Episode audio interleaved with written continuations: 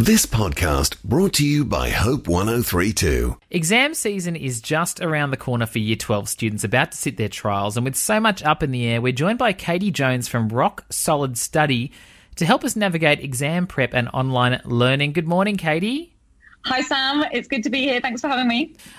Online learning is a very strange setup and different scenario to a classroom, but I imagine that kids sitting in front of screens all day, stuck inside in their rooms, how can students best avoid burnout? Stress. There was a really good quote about stress, and it is not something that I made up, but when I heard it, I was like, oh, this is so perfect. And it was that stress is not having too much to do. It's not knowing how we're going to get it all done. And I think when students are, having to be more independent and depending on how school's structured, I know some schools are very much still like following the school day and everything is like very much in line with that. But other students, they may be, kind of being thrown a whole lot of tasks and it's like, hey, go complete these, and they need to be a lot more independent. So I think a lot around, I don't love the term time management. I know it's a big skill that, a lot of parents want their teenagers to get better at, but I like to call it outcome scheduling. I think we need to know what is it we're going to get done in this time, like what will I have accomplished at the end, and how much time am I going to give myself? And school and class times kind of do that for students when they're in the classroom. I think it can be a lot more challenging for students to be able to manage that for themselves. So having those skills in place is a big one. And breaking down those larger tasks, really being able to break things down step by step for themselves. And again, thinking, okay, what do I need to do in order to achieve this? How much time am I going to allow myself? And then scheduling in, like, what is this focused study time? And it really does, of course, need to be focused. We need to get rid of the phone. We need to not be checking, even those things that feel a little bit productive sometimes, like, I'm just going to check my email because there might be something helpful there. We all do it. Yeah. So there's a lot of those temptations, I think, as well when we're at home. And then giving that focused time and then taking that break and actually stepping, away from their desk or wherever it is that they've set themselves up to study. For those listening who are parenting procrastinators, is there any advice you can offer? And maybe explain more what a procrastinator is?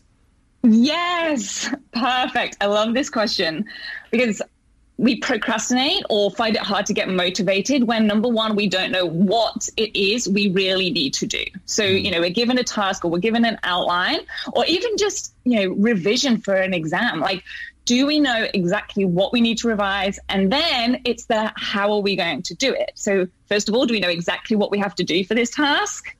And then secondly, do we know how to do it? So it might be, I know I need to write an essay, but do they really have the skills to be able to chunk down that essay, know how to get the quotes, how to integrate them, whatever it might be? Same with revision. What does that really look like? For a lot of students, it might be reading over notes or rewriting notes, and those aren't the most effective ways to revise, and they're very time consuming in terms of, the payoff that those bring. And then the third one is this really going to pay off for me? And if students have ever had that experience previously of working really hard and then coming out with a result that they're a little disappointed in, whatever that might be for them, and that happens continuously, most likely because they're missing that application part, those skills of showing, like the show, the how do I put this across in the way that meets the criteria and gets me the marks.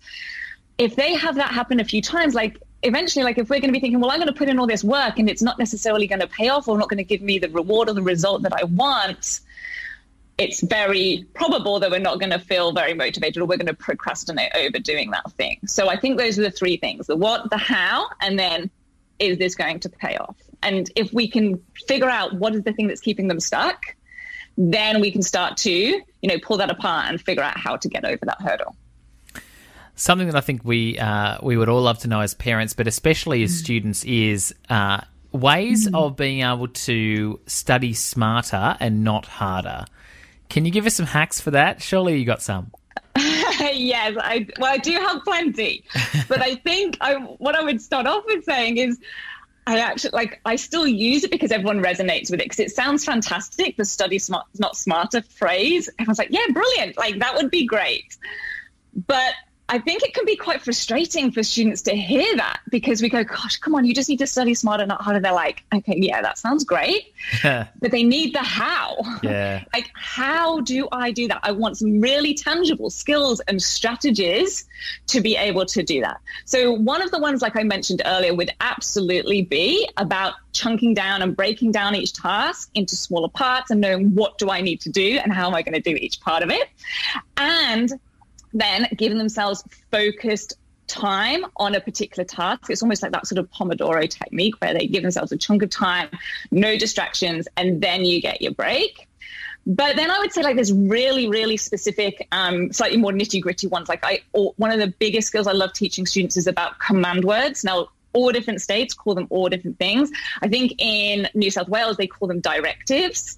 And those are those what we call cognitive verbs. So getting to grips with, what does it mean if it says describe? What does it mean if it says analyze?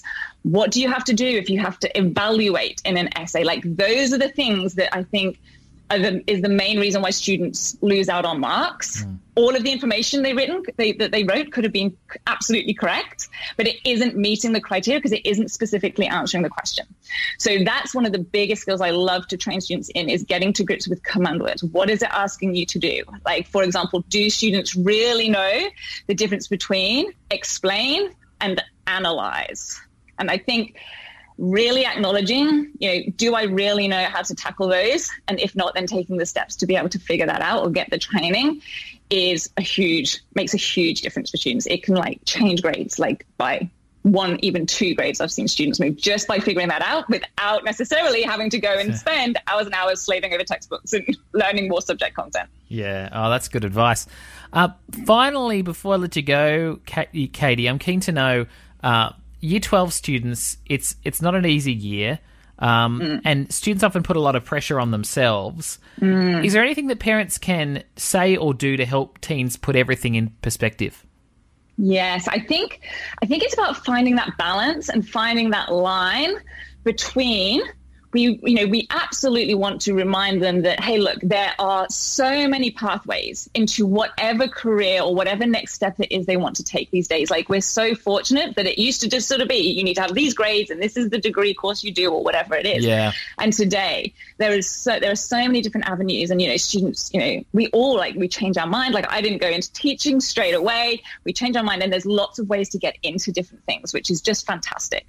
So absolutely, the results from the grades are not the be-all and end-all. But I think I think where we do want students to experience the grades that they are after and achieve the goals that they've set for themselves is because we want them to have that feeling of success and the confidence and the self-belief that builds in them, which is so, so valuable for whatever they're going to do on the next step of their life. So it's also about not dampening that drive. I think it's very deflating for students when, especially those high achievers or the ones that are aspiring for those top marks and top grades, is they kind of go, oh, but how do I get those top few marks? And we sort of say, look, hey, you've already done well. You don't necessarily need to put yourself under that pressure. That's not really what they want to hear. They actually do want to be given the support or the skills or the strategies or the know-how to be able to go for that and really give it their best. So I think it's about trying to find that balance of supporting them, and we can give them the emotional support and the practical support, but also helping see where they are maybe missing a couple of pieces of their particular sort of study puzzle that will help give them the results that they want and that they're after, so that they feel like they also, if it's not going to be a disaster if things don't go to plan, but also you really have had the opportunity to show the very best of yourself. Mm. Katie Jones from rocksolidstudy.com. So helpful this morning to be able to hear this, and hopefully really inspiring those who are navigating a pretty tricky time with online learning. So thank you so much. Yes, thank you so much. Have a great day. Thanks for listening. Start your day with Life Words. Subscribe to Hope 103.2's free daily email devotional at hope103.2.com.au.